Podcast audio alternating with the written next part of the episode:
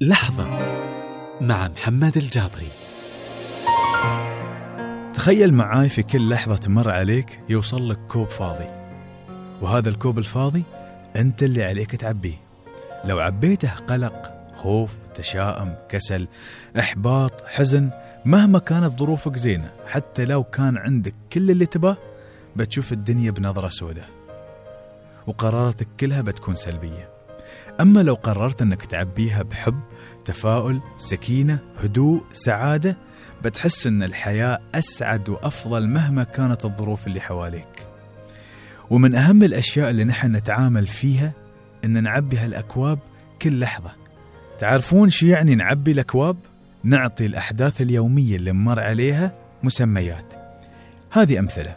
يعني اسأل نفسك اللي أنا فيه هذا فشل ولا درس؟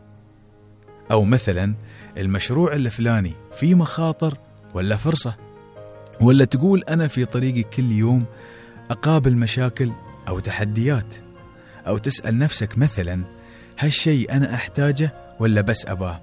نفس ما شفتوا في هالأمثلة نوعين من المسميات لنفس المعنى ونفس المضمون. فتذكر أنك لازم تركز في المسميات اللي أنت توصف فيها الأحداث أو الأمور اللي تواجهها في كل لحظة في حياتك. عشان كل مسمى بيشكل طريقة جديدة لتفكيرك.